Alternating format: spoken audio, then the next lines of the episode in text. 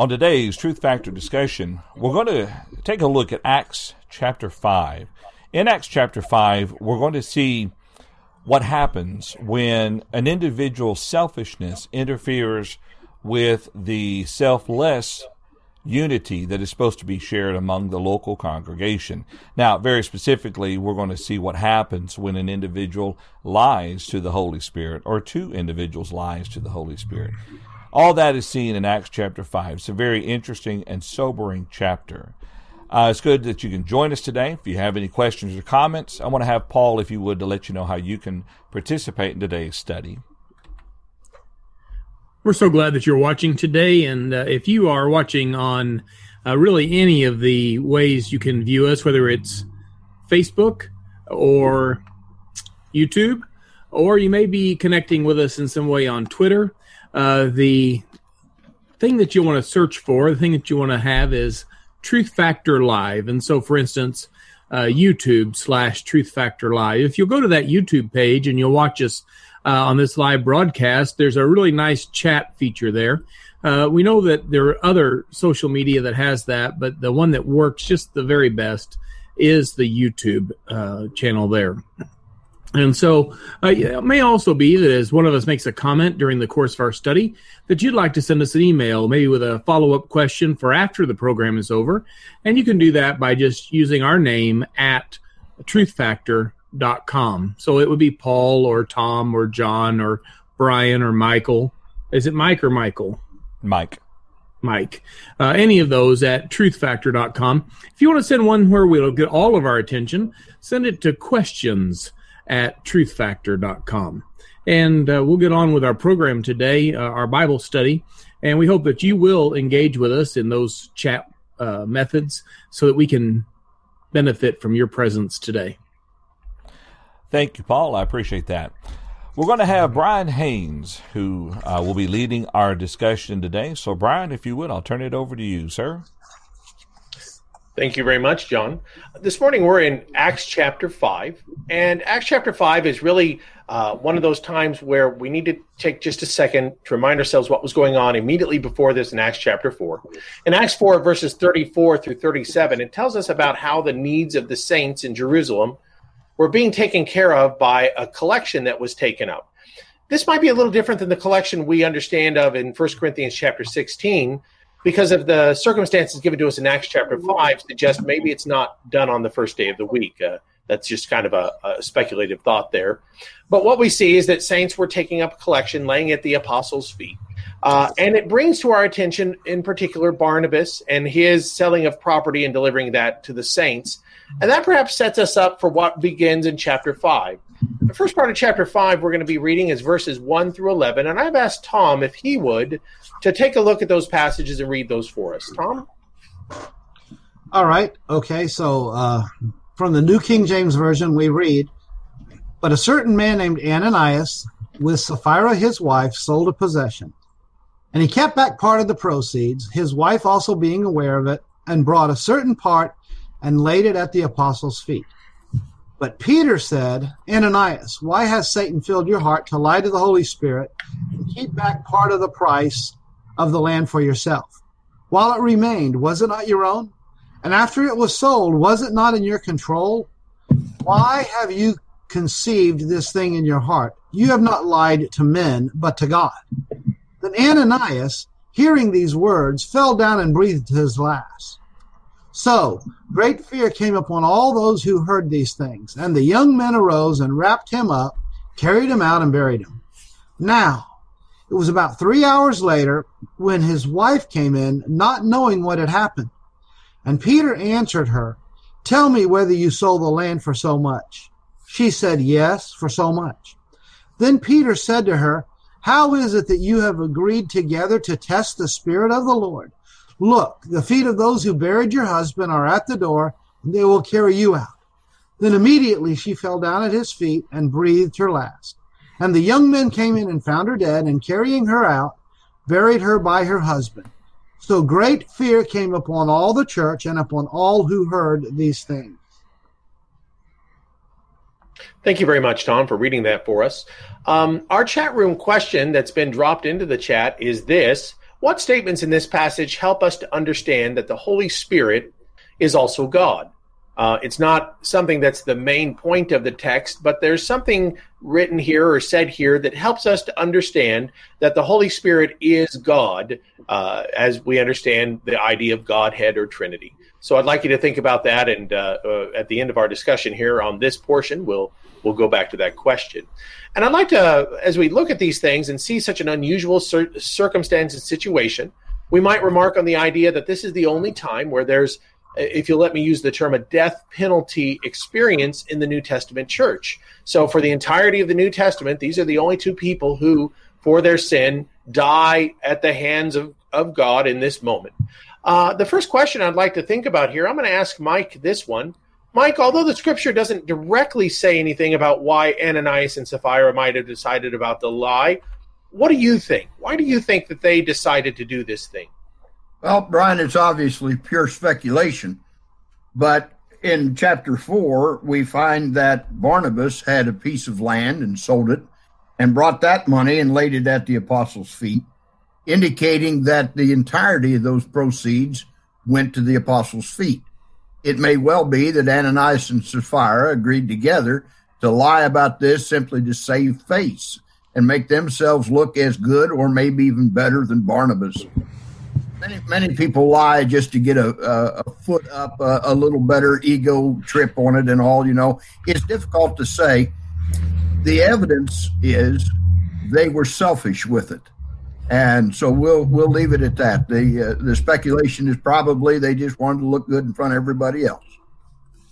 Mike, I, I agree. I think that that's probably the most likely answer. I believe that the, the reading of the text from chapter 4 and the immediately previous mention of Barnabas probably alludes to that fact. I like, though, Mike, that you actually pointed to two different circumstances the idea of envy, that perhaps they desired to have mm-hmm. that the same pride uh, or the same recognition that Barnabas has, getting that nickname, the you know son of encouragement, must have been something they envied, uh, or perhaps is. But also, you you put in the idea there of the covetousness or the greed to keep back a portion of what they had as being part of the issue as well. And so, Mike, I really appreciate that. That was a really uh, uh, good point to bring out two different characteristics, two different works of the flesh that might have participated to this.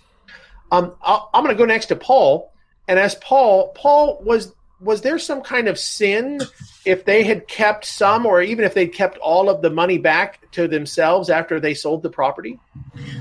Uh, not not specifically mentioned there. Uh, you know i don't know what kind of greed they could have possibly had in their heart or any of that. But peter makes a, a really uh, good point here uh, to uh, emphasize the, the problem was that they lied about it uh, and uh, he says there, while it, this is verse 4, while it remained, was it not your own? And after it was sold, uh, was it not on your control? And so the idea there seems to be uh, that they could have just kept their land uh, if that's what they would have determined to do, or they could have sold it and said, here, here's half of the profit that we made from this piece of land. Uh, that's what we are going to give. they might not have got the nickname like Barnabas did, uh, the nickname Barnabas. Uh, they might not have got something similar to that, but uh, certainly it would have still been an act of generosity, an act of kindness if they'd have said, here's half, or here's 25%, or here's 75%. Uh, it was under their control. Uh, the the emphasis here is that they lied about it. They they for whatever reason, they decided not to be honest in their dealings. Paul, that's a really important point we want to consider that uh, being a disciple of Christ doesn't make somebody take a vow of poverty, that there's no expectation that we're to give up everything we have, and that uh, there's no there's nothing in this text that suggests that in any way. And I think it's important for us to understand that there were many New Testament Christians who uh, had wealth and retained their wealth while being faithful disciples of Christ. And so there's an important lesson for us to consider. Um, John, I think I've saved for you what I consider perhaps the hardest or most difficult question. Um, all throughout the New Testament, people sin. Uh, we know that just, uh, I don't know how far into uh, the New Testament time this event is, but just chapters before, or even a book before, we, we read about Peter lying whenever he was. Um, whenever Jesus was being tried, and we know that uh, many people would lie subsequently. Why then, John, is this a moment where these two people are struck down dead for their sin? We don't even see, say, Simon the sorcerer struck down later for his sin or such, and and uh, First Corinthians we read about the sins there. That this is unique. Why do you think that is, John? Well, I don't have a great answer. Um, first off, we might point out that this is the only recorded in, incident of this happening. Um, who's to say that maybe it didn't happen um, to some other people at other times at the start? But you know, we don't know that for certain. The only thing I can figure, Brian, would have to be one. Here, here, here we have apostolic authority at the very beginning of the church. The the apostles are speaking as inspired by the Holy Spirit. Everything the church is doing has been authorized by God, and therefore the people pulling their resources together to help in a selfless way the other Christians and so forth are all inspired or are given by the authority of God via the Holy Spirit, via the apostles. And so it may be that to emphasize the seriousness of their sin. I mean, lying is contrary to God. Lying is one of the when you look in Revelations, the the all liars shall have the part in the lake of fire and so forth. Um, it may be that at the very beginning, the lesson needed to be taught. It could be that they viewed it, uh, the Lord viewed it as a direct uh, act against the authority of the Holy Spirit and the apostles. Um, I, the, the easiest answer, I think, would be to teach a lesson, but I don't know if it is that simple, though. Tom, can I jump over to you for a second? Do you have anything you to add to that? No, well, actually, I, I think John covered kind of my thoughts. You know, I mean, I mean, this is early on, and, and what we're seeing here is God's seriousness. That, that, that, you know, we might use the expression, "This isn't a game." You know, the church, the church is not is it's not fun and games. The uh, it's not a toy.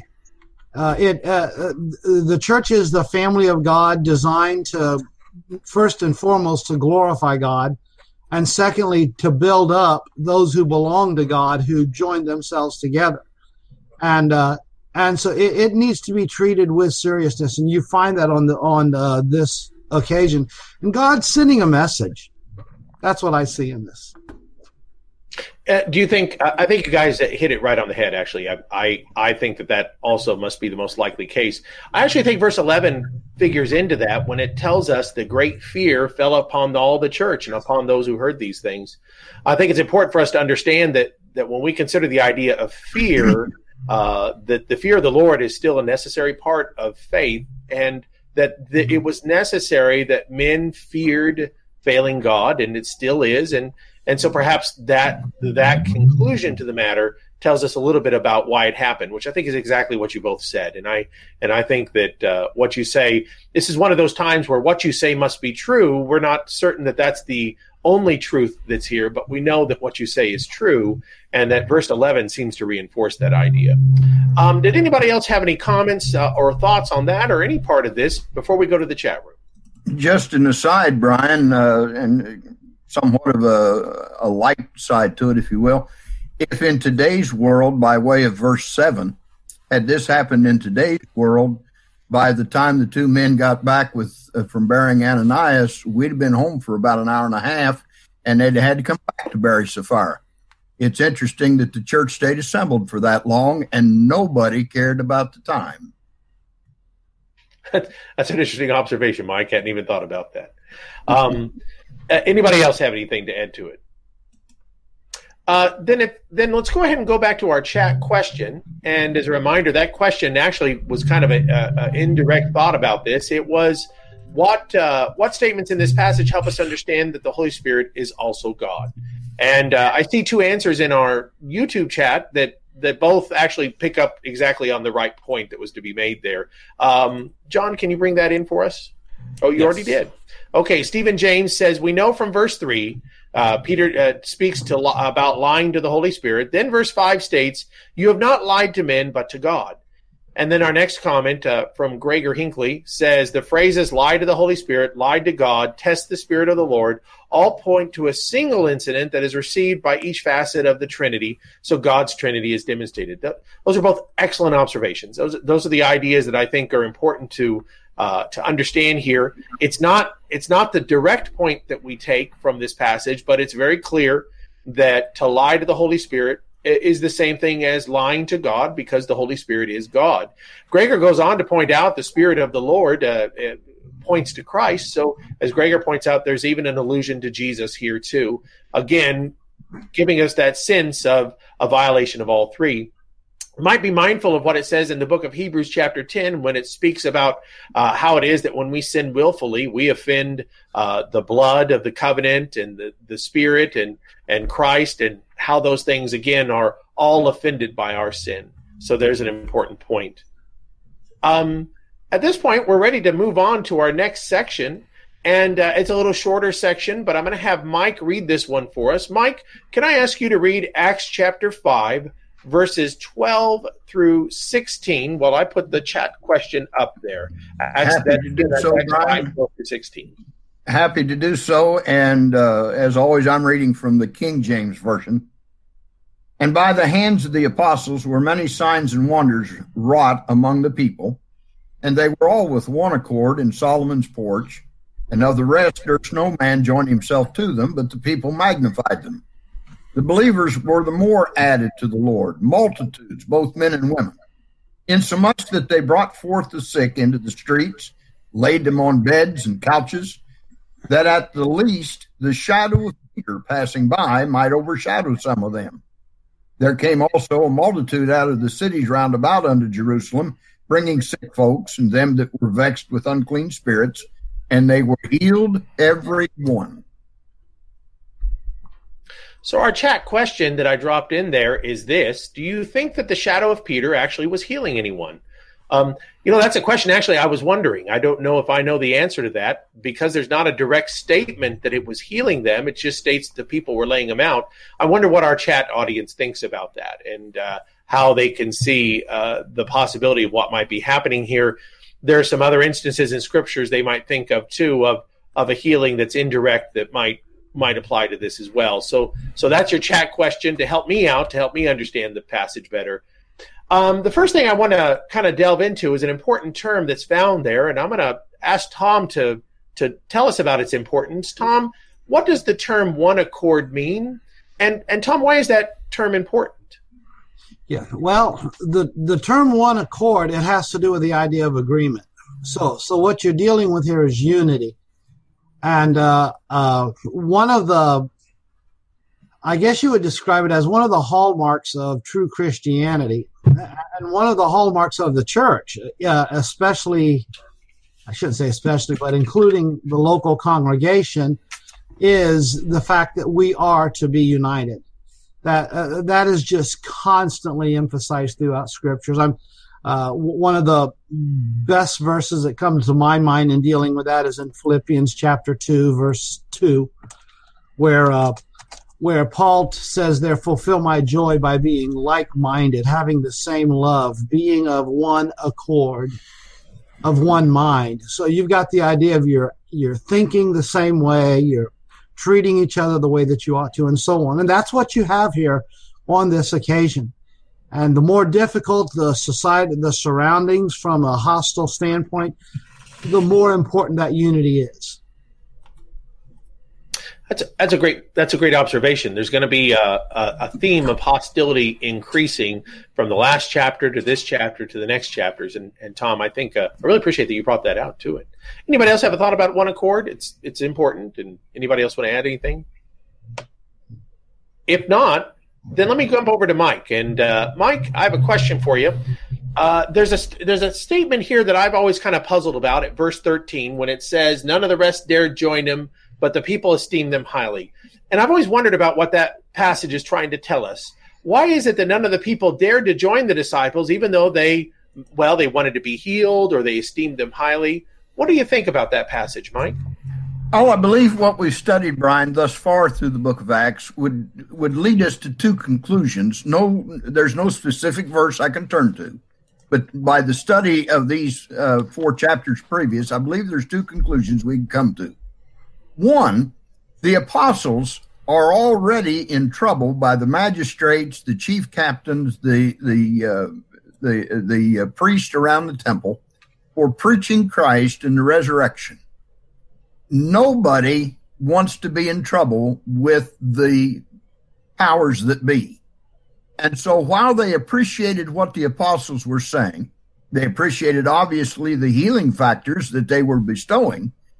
They perchance were very leery about changing from the Jewish traditions and the law of Moses to join themselves with the apostles for fear of being called in before the magistrates and the chief priests, the scribes, and all of them, and put on somewhat of a trial. The other thing that seems curious to me is that uh, th- this becomes a, a, a new thing in Jerusalem. Always before, the Jews had been uh, commanded by the law of Moses. They had heard of baptism through John the Baptizer. They they had obviously known of the miracles of Christ and had associated with all of that. But to join themselves to the group of the apostles and to this particular uh, group of uh, soon to be Christians. They're not called that yet, but soon to be Christians in Jerusalem um, was such a change from the old law that they were hesitant to it. The reason I say those two things is because that seems characteristic of people yet today they don't want to get in trouble with their families. They don't want to get in trouble with their employers. They don't want to argue uh, religion with people because they're not well schooled in, in what the scriptures say. And the second reason people sometimes don't want to obey the gospel is simply for the sake they're scared themselves. They don't know how far they can go with it. Uh, they don't know how long they can last with it. This indicates yet the third and largest problem, it, it, it, as I see the scriptures teaching me. People that were following the apostles' doctrine and continuing in one accord were absolute believers in what they both saw and heard. And you remember from the fourth chapter, that's precisely what Peter and John said. We cannot speak but the things which we have seen and heard. This is still astounding to a number of people. They lack confidence in themselves to know that what they were seeing and what they were hearing is precisely from God. That's a, that's a great comment, Mike. Uh, it's a really good comment. John, did you have anything to add to that? Well, Brian, I do think I do think that is interesting here when we stop and look at this that you almost see two contradictory statements that they're not but it begs the question in verse 12, and they were all with one accord in Solomon's, Solomon's porch. We assume that to be the Christians, those who had already obeyed the gospel. Now, we do know that the Jews went to the temple three times um, a week, of course, to be able to to go not three times a week, three times a day to be able to pray into God. And um, when you look back at the text here, right after it says, um, they were all with one accord. Then you have the statement, yet none of the rest there joined them, but the people esteemed them highly. And verse 14, and believers were increasingly added to the Lord. So I just think it's interesting. It kind of makes us wonder a little bit um, who the they were and, and what, what is this division? Or maybe we're talking about um, there were still some Jews hearing the gospel and obeying the truth, but yet there was also a particular group that was unwilling to make that firm commitment. You know uh, what john what you're saying that's interesting to me um, is that you're describing the idea and this is an idea that that i if i if i understand what you're saying i, I would say is unique only to the new the, the new testament first century church that you could still have righteous people that were cautious about becoming christians because of their devotion to god that in other words and i think is that kind of what you're saying john that you would have people that were devoted to moses but you know they're being cautious about their uh, their conversion to Christ because of those things, and I think even to some degree that was the previous uh, some of the previous thought as well. And why I think that's an interesting comment is that when Hello. we move about twenty years from now, with Peter, or I'm sorry, with Paul coming to Jerusalem, and he meets with the congregation of saints there in Jerusalem, the Jerusalem Church of Christ, if you would. Yeah. And one of the elders there, James, is speaking, and he what says there are still devout Jews that are you know that that are devout to Moses that are you know maybe I'm reading into this to say still hearing about Christ that we don't want to offend yet and and I, I'm mindful of the idea that that's really only true of the first century where you can have somebody that really does love God but is hesitant on becoming a Christian. I don't think that could be true today, but maybe then it could be. John, is that kind of what you're saying too? Well, what you said sounds good. Maybe sounds better than what, what I was pointing out. I just thought it was interesting that in in two different verses we have an, an acknowledgement of a group of people who was unwilling to join them. In the very next verse, believers were continuing to join them. I mean, he's clearly talking about two different groups of people. But but you're right though, and I guess if we were to make a, a, practical application going along with what you say, there are going to be times we're going to try to teach people, and they will be converted, persuaded enough to obey the gospel.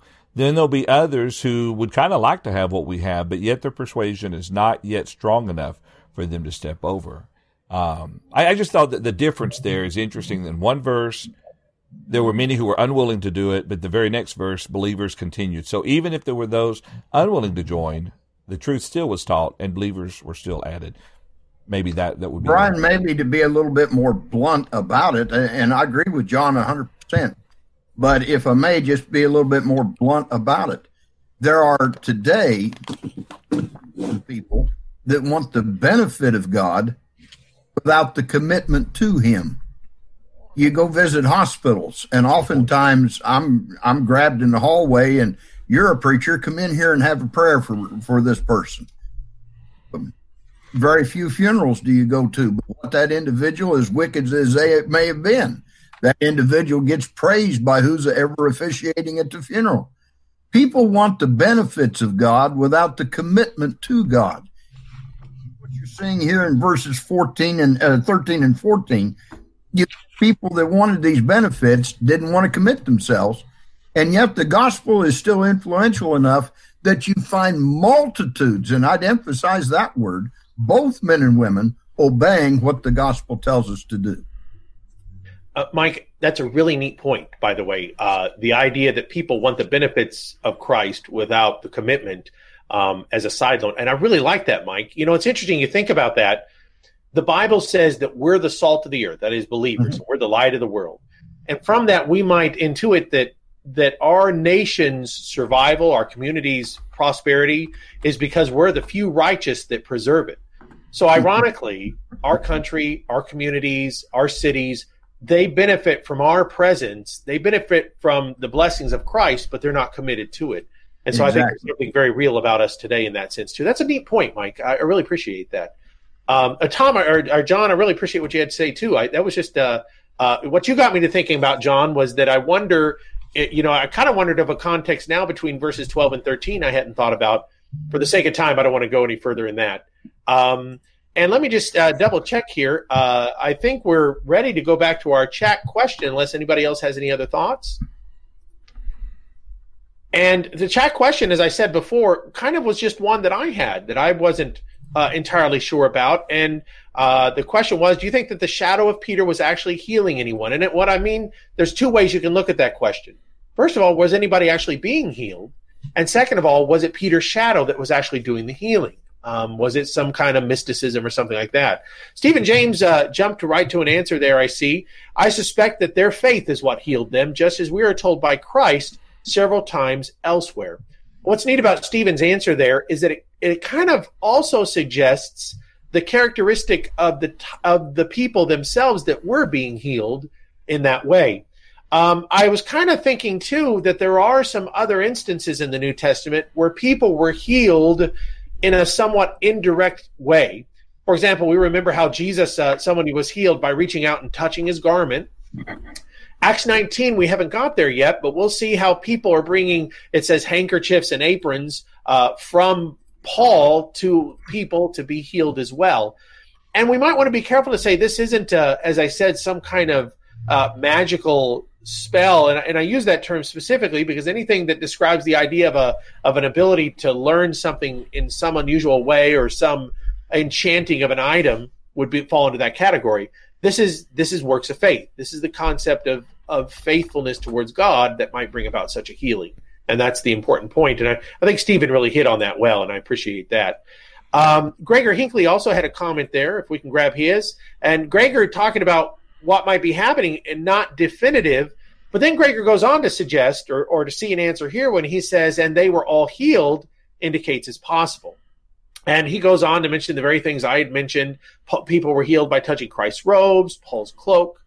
Always, it was the faith of the healed that's important. Gregor, that's those are the points I was thinking of too. Uh, as those other instances where items were abstractly used in order to bring about a healing, um, and it doesn't say that they were healed by Peter's shadow, but it's not it's not outside the realm that that seems to be the case. And as you said, that all are healed seems to suggest so.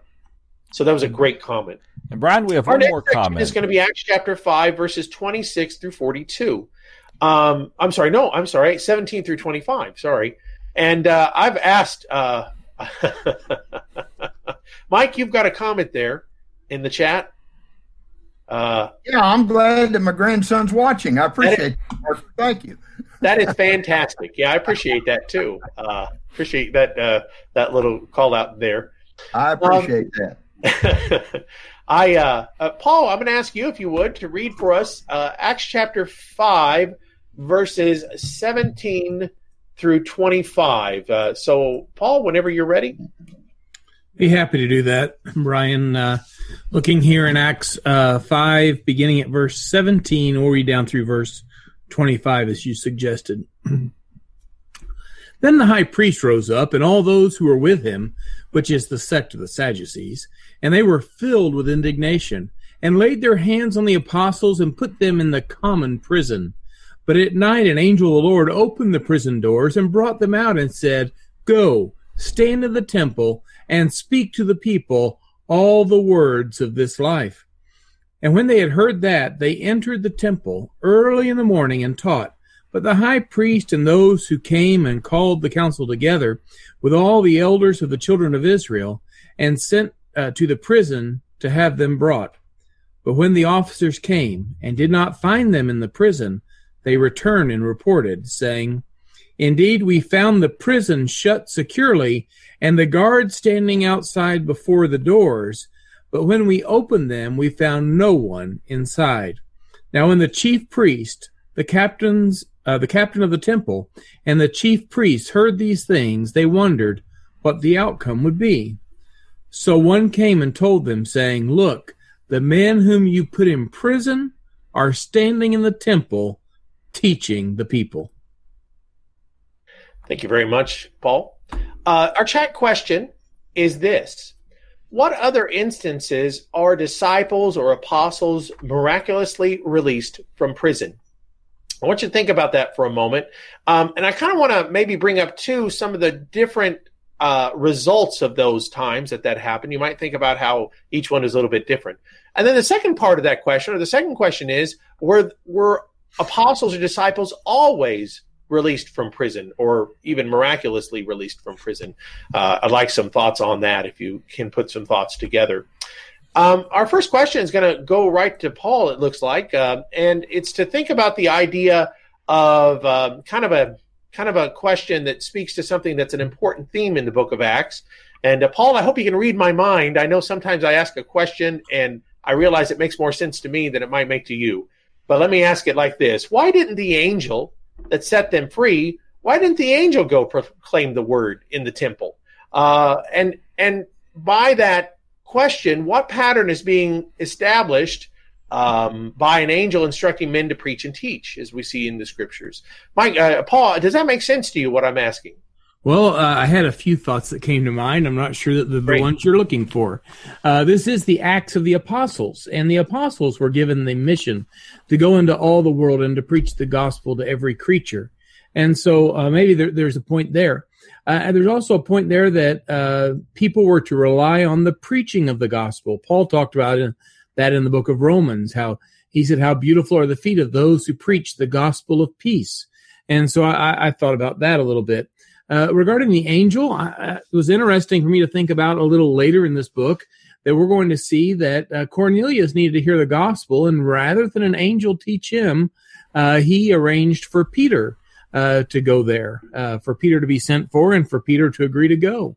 Uh, and so the angel certainly could have words that he could share, I'm, I'm sure, but the pattern was that the angel did not preached that, but the angel arranged the meeting.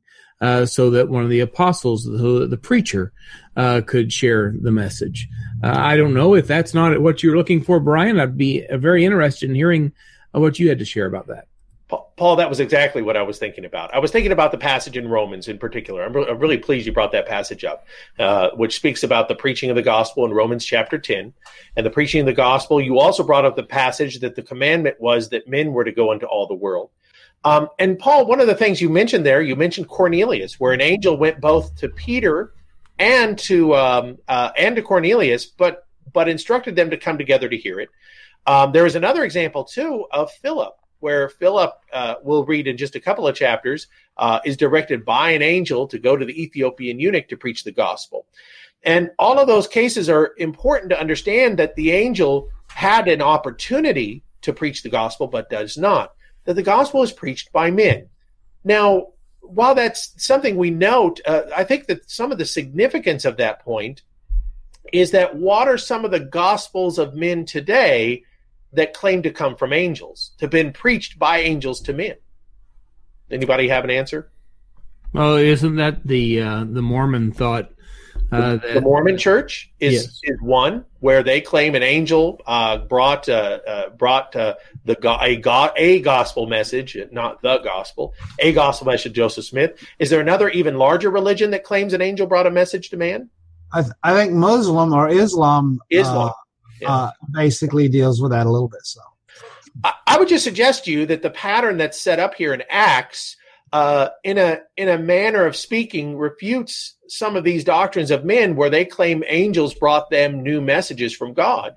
In the Book of Acts, it's it's rather clear that angels uh, both had the opportunity and did not do so. And as the passages you brought out there, Paul, a moment ago, revealed to us, it was men that were charged to the preaching of the gospel.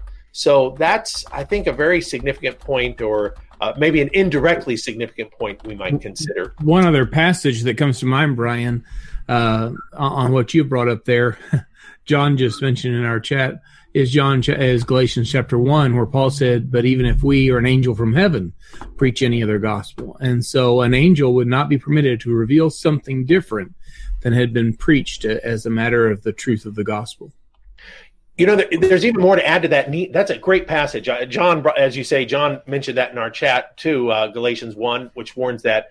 And the idea is that the whole gospel had been revealed to men.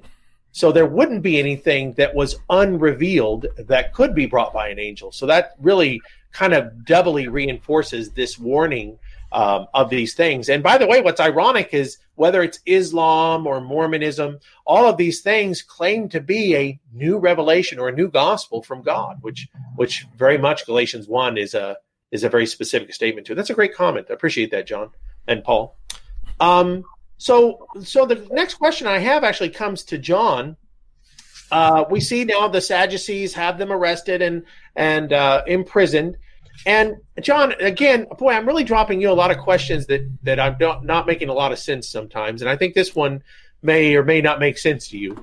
But what I was wondering was, how might it appear to the people, the Sadducees and the priests are the ones in control of the temple? Uh, how might it appear to them that apostles were right back in the temple teaching?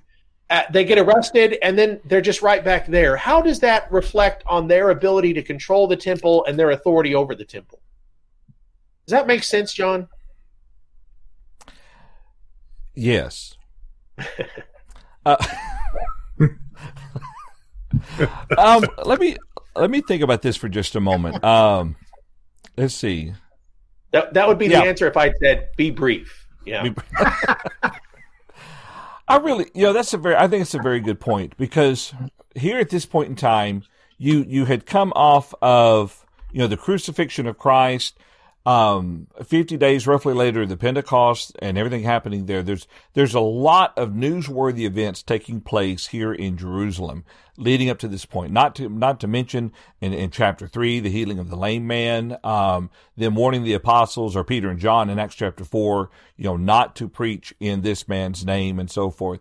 Um, but as far as from the people looking on, um, I, I would have thought, I would think that they would see more authority and justification within what the the behavior of the apostles than in those who are trying to stifle um, what the apostles were doing.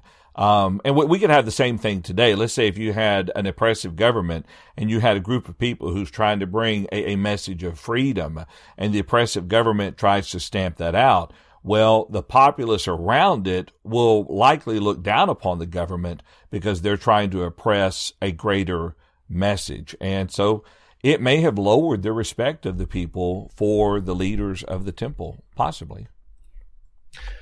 I, I was kind of wondering about this, John, because of verse 24, when it says when when the chief priests and the Sadducees, the the captain, when they hear these things, in other words, they hear that they can't even keep these guys in prison, no matter how hard they try. Yeah. The the statement in the in the New King James Version says they wondered what the outcome would be, and and I've always wondered maybe what that statement means, and if they're not thinking, uh, you know, nobody's going to respect us if we can't even keep the people we arrest arrested. Um, you know, and that that strikes me as what you're saying there too.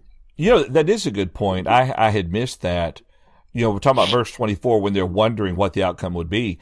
I was thinking more of on a miraculous level and everything, but you're, you're that's a good point. They could be wondering about their very leadership. And, and certainly verse 26, uh, which we haven't got to yet, it, it, it, infers this is a really, I think verse 26 is, is really weird because it says that the that the priests are actually afraid they're going to get stoned by the people.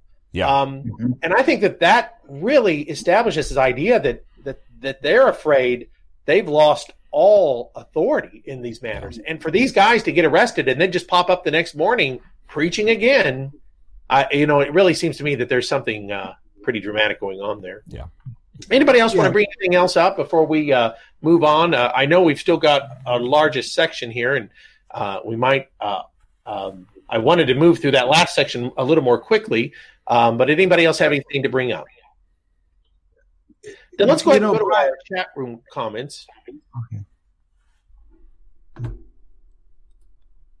And yeah. our question uh, that we had asked earlier was uh, what are the other instances? What other instances are disciples or apostles miraculously released from prison?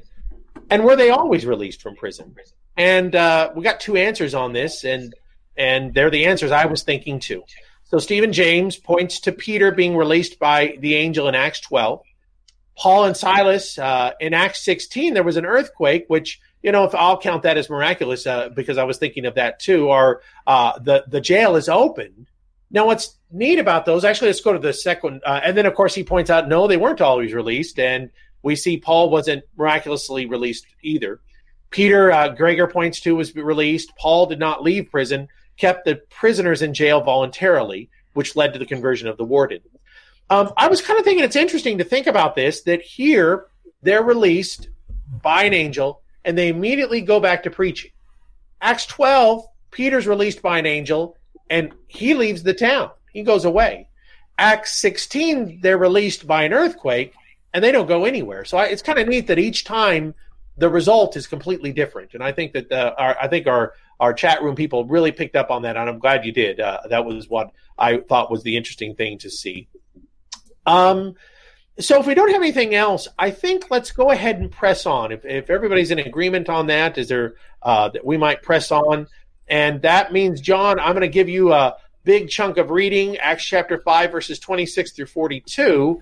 Um, and although that's a lot to read, a lot of it's pretty self evident. So, John, if you would. All right. All right. Chapter, uh, verse 26 through verse 42. All right. So we have then the captain went with the officers and brought them without violence, for they feared the people lest they should be stoned. And when they had brought them, they set them before the council, and the high priest asked them, saying, did we not strictly command you not to teach in this in this name?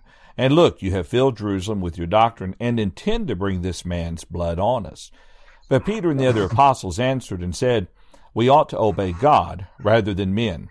The God of our fathers raised up Jesus, whom you murdered by hanging on a tree. Him God has exalted to his right hand to be Prince and Savior, to give repentance to Israel and forgiveness of sins. And we are his witnesses to these things. And so also is the Holy Spirit, whom God has given to those who obey him. When they heard this, they were furious and plotted to kill them. Then one in the council stood up, a Pharisee named Gamaliel, a teacher of the law, held in respect by all the people, and commanded them to put the apostles outside for a little while. And he said to them, Men of Israel, take heed to yourselves what you intend to do regarding these men. For some time ago, Thaddeus rose up, claiming to be somebody. A number of men, about four hundred, joined him. He was slain, and all who obeyed him were scattered and came to nothing. After this man, Judas of Galilee rose up in the days of the census and drew away many people after him. He also perished, and all who obeyed him were dispersed.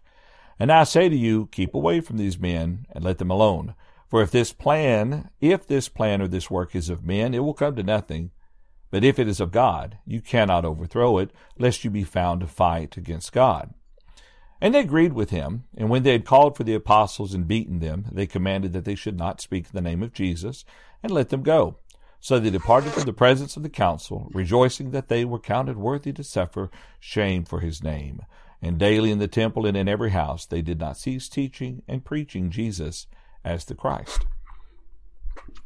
Thank you so much for reading that for us, John. The chat question that I want you, people to consider is from verse 29. And in verse 29, Peter says we ought to obey God rather than men.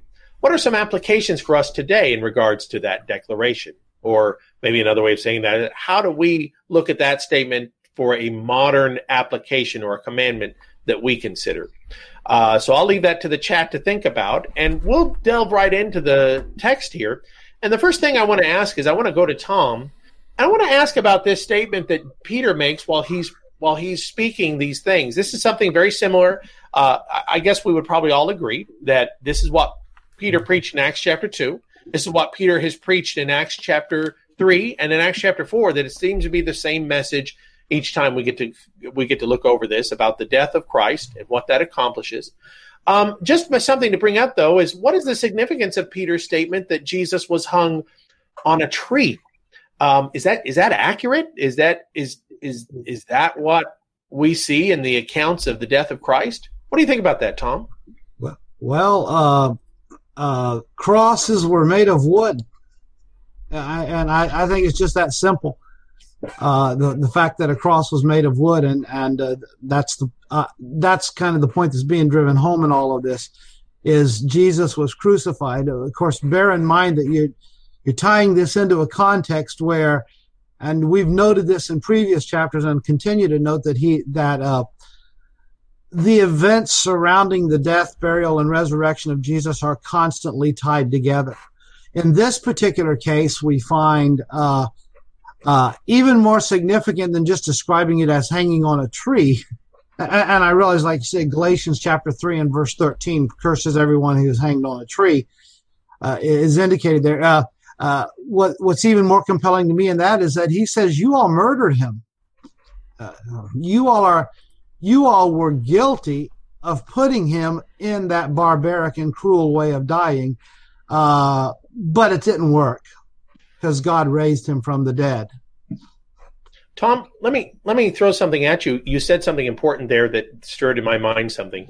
From time to time I've heard people make the statement that Jesus' death because Jesus had power to have stopped it, that Jesus was himself responsible for his death. Um, and I've even heard some people describe this as a divine suicide of some sort. What what is it about that term murder that makes that an untrue statement?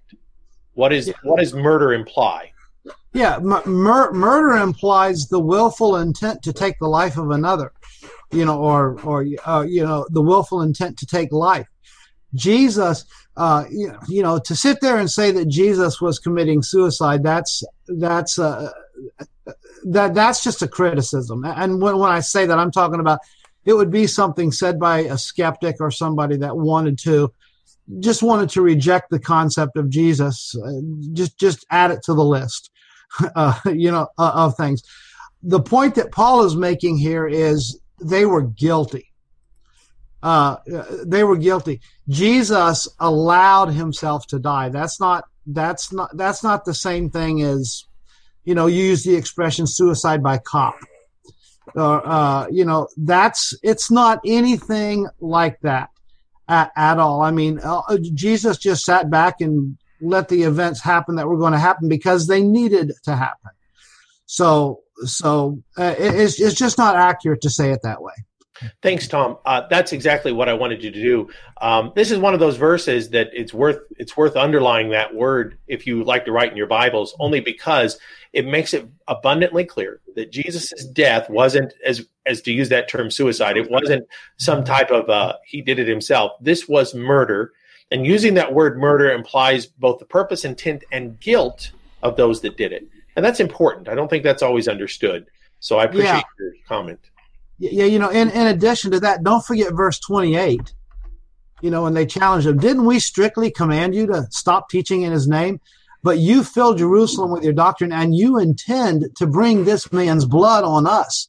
You, right. know, you how dare you accuse us of being guilty? And, and by the way, with that, I, you know, it's just kind of worth bringing out that, uh, and uh, let's see if I got if I got the reference Matthew 23 and 35 when they were standing before Pilate they were freely willing to acknowledge uh, that we will take responsibility for this. You know, and, and Matthew 23, 35 is not the right verse, but but but th- but there was a there was a time when they said, "His blood be on us. This is on us. We'll take responsibility." And now all of a sudden they're denying it. Yeah, very good, Tom. That's a great comment. Um, I want to jump over real quick and drop something on Mike, if if I can, Mike. Uh, I think it's uh, one of the passages I think is interesting is that uh, they in verse 32 they say we are his witnesses to these things, so also is the Holy Spirit. So the apostles were witnesses of the resurrection. How is it that the Holy Spirit is a witness of these things? What does that mean for us, Mike? Well, I believe there's two uh, two avenues of thought here, Brian. The first is that obviously the Spirit is what is uh, inspiring the apostles to speak the truth, bringing to their remembrance all things that Christ had commanded them, and making sure that what they speak as witnesses remains exactly true. But the more important aspect of this is the Spirit is the third of the Godhead. You have God the Father, God the Son, and God the Spirit. The Spirit had prophesied of this. He had he had led men of the Old Testament to speak of it he had he had been involved in the life of Christ himself, why wouldn't he wish to see the fulfillment of that prophecy? It, it, it's it's just exactly that way. I like that, Mike. That, that's a great answer to that. Uh, I was thinking too of the idea of the idea of a witness in a courtroom. In a courtroom, a witness gives testimony. Now, today, mm-hmm. no person alive, no, none of us have physically seen the crucifixion and resurrection of Christ. But, but evidence to prove that that happened. That's right. The apostles and Holy Spirit still testify. Their their witness, mm-hmm. Their test witness testimony is still valid to us today mm-hmm. for that reason. And that's a neat. That's just a neat idea, and I, I like to I like to think about that idea of the witness testimony of those the Holy Spirit through and the apostles both through the scriptures. Well, and remember that the Spirit is guiding it. Here is after the fact.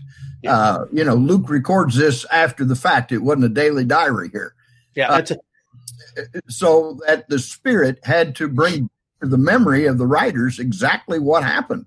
Uh, our finite minds can't can't recall all the details, but when you put this all together, every detail is there precisely as was prophesied fifteen hundred years and more before the actual happening so that when somebody is skeptical of Jesus dying, being buried, and being raised again, those skeptics have an awful lot of absolute provable evidence that they have to overcome to say, no, it didn't happen. Well, yes, it did. And keep in mind, as we keep telling people in our studies, there's 500 witnesses to this besides the apostles. So there's there's absolutely no way these magistrates can get out of the blood being on their hands. That's that's a fantastic comment. Uh, you're, you're, you're actually taking us over to 1 Corinthians 15 in that comment. Uh, for the sake of time, we can't go much further on it, Mike. But boy, it would be great to uh, to be able to spend just a couple more minutes on this. Um, mm-hmm. But I need Paul to tell us something here this morning. Um, Paul, I need you to give us the full biography of Gamaliel, or at least just tell us who was Gamaliel. It sounds like he's someone we should know. Uh, what are what are some of the details uh, about him that you can tell us briefly, and and what's the significance of the point he's making? Well, from Scripture, uh, Gamaliel is mentioned twice in the New Testament. Uh, it is a, a, name that's used in the Old Testament, but would be a different. It would precede um, this account by quite a number of years. But uh, in the New Testament, Gamaliel here is mentioned as a teacher of the law. And then I was looking in Acts 22 and verse 3 uh, that one of uh, Paul's uh, points of his pedigree, so to speak, uh, is that he was taught by Gamaliel. Gamaliel, apparently, that was something to be uh, respected. When he talks about he was a Jew born in Tarsus, brought up at the feet of Gamaliel, taught according to the strictness of our fathers. Uh, and so uh, here was a, a, man who was known as being a strict teacher of the law. Paul, uh, when he was known as Saul of Tarsus, would have been identified in that way. That's that's fantastic. Uh, to draw to draw Saul's relationship with him is important, um, which is very interesting in this conversation. Now, what's the significance of his point that he makes there? Is he's talking about? Uh, he tells these stories of men who were uh, did uh, had led false teachings before. What is what is his point? Well, uh, they had come to there. Were, there were some who had come to nothing, uh, and really his conclusion there is in verse thirty-eight. Um, I say to you, keep away from these men and let them alone. Uh, for if this plan or this work is of men, it will come to nothing. But if it is of God, you cannot overthrow it. And so, really, he gives some some great uh, instruction here. Uh, you, you, can't criticize that instruction uh, to uh, for them to say here they're teaching this thing. Uh, if if God's behind it, you're not going to be able to stop it. Uh, and if it's of men, it's it's going to doom to fail anyway. And so that that is the teaching that Gamaliel brings forth. Paul, maybe as a side question to kind of drop it on you on the spot. Sure. Do they do the leaders of the Jews listen to Gamaliel's advice very long or much at all? it does say they agreed with him, uh, but then they beat the apostles. So it is. Uh, it seemed to be like, sure, you're right, and then let's go beat them and make sure they don't do this anymore. And so uh, they verbally agree; their actions do not do not agree with that. Um, I'll turn this around, and it's kind of interesting uh, to think, though, that you know today when we hear someone teaching something that is wrong, uh, we can't just leave it alone and and say, uh, well, it'll come to nothing it, because sometimes we're warned in Scripture about some very dangerous teachings. And I know that we are already out of time, and I'm bringing up a whole other topic. But but it's interesting that Gamaliel does say this, and we say, well, that that was a that was good advice. But today we can't we can't do that. Uh, we can't just say, well, if, if what they're teaching is not right, we'll just leave it alone and, and let it fail because uh, it could cause folks to be lost. Uh, that's an important commandment of Christians. Ephesians 5 and verse 11, for example, tells us that we're not, we're to expose the works of darkness. So you're exactly right, Paul. Uh, one more question, and then we'll jump back to our chat room and wrap it all up. John, what's the outcome of all of this? What, how does this trial go? Well, they end up releasing the apostles, but the apostles are not persuaded to stop what they're doing. Um, they departed from the presence of the council. They were rejoicing.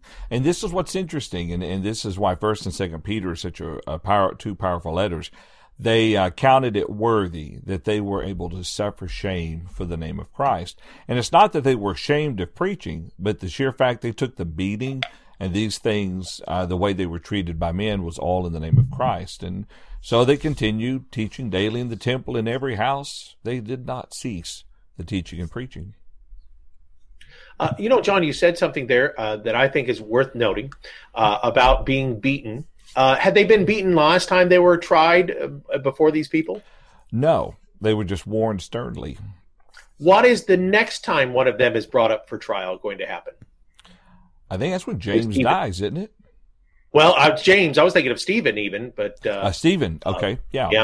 So, so I think there's kind of an interesting point of an escalation of violence. That, in other words, they're first arrested, then they're arrested and beaten, and then you, you actually also brought up James. They're going to be put to death after this. So so we see a steady increase in violence against them uh, as they're not being able to be silenced. So that's that's a good point too.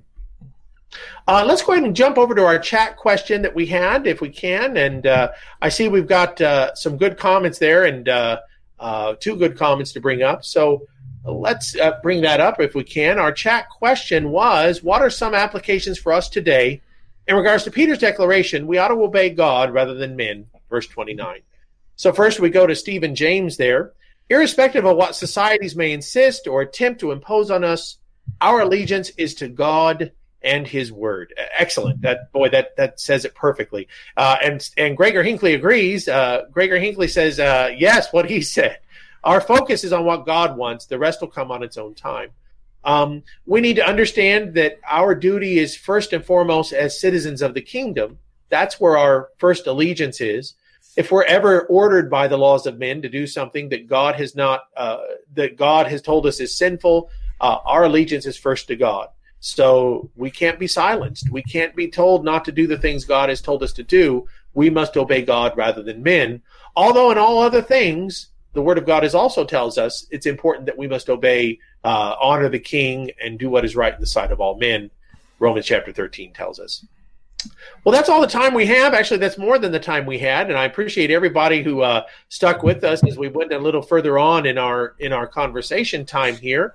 As we kind of wrap up, uh, to remind ourselves of the things that we saw here, uh, you can lie, but you can't fool God. That's Ananias and Sapphira's message. And the apostles' suffering is going to become something more and more pronounced as they are persecuted for the preaching of the gospel.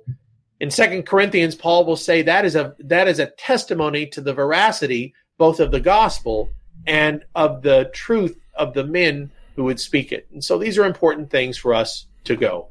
We're going to turn things over to John now to wrap us all up. Brian, I appreciate your work on today's outline and leading our discussion. Appreciate it very much. And I'd like to thank everyone else who has joined us today. It's always good when you come together in this fashion to study the Word of God. Since we're over time, I will go ahead and skip asking if there are other, any other final comments. But Brian, it's okay. Sometimes we start a little bit late, we go a little bit long, but we get the job done and we benefit from it. And hopefully you benefit from it as well. Um, if everything goes according to plan, Paul, do you have Acts chapter 6 for next? Are you down for Acts chapter 6? I think I volunteered as we began our study today, uh, just before we went live. So uh, I'll be happy to do chapter 6. All right, sounds good. Well, if everything, like I said, if everything goes according to plan, we will continue with our study next Wednesday, and we'll be in Acts chapter 6. And listen, please take a moment, subscribe to the, our YouTube channel if you haven't done that already. And as we pointed out a while ago, it is uh, youtube.com slash truthfactorlive. Subscribe, click the bell notification icon there, or follow us on Facebook. That, Facebook. That way you'll also receive notifications when we begin our study. But let's look at this again next week at 11 o'clock a.m. Central Time. That's noon in the Eastern Time Zone. 9 a.m. Pacific Time. 10 a.m. Mountain Time. That's right here at live.truthfactor.com. Have a wonderful week.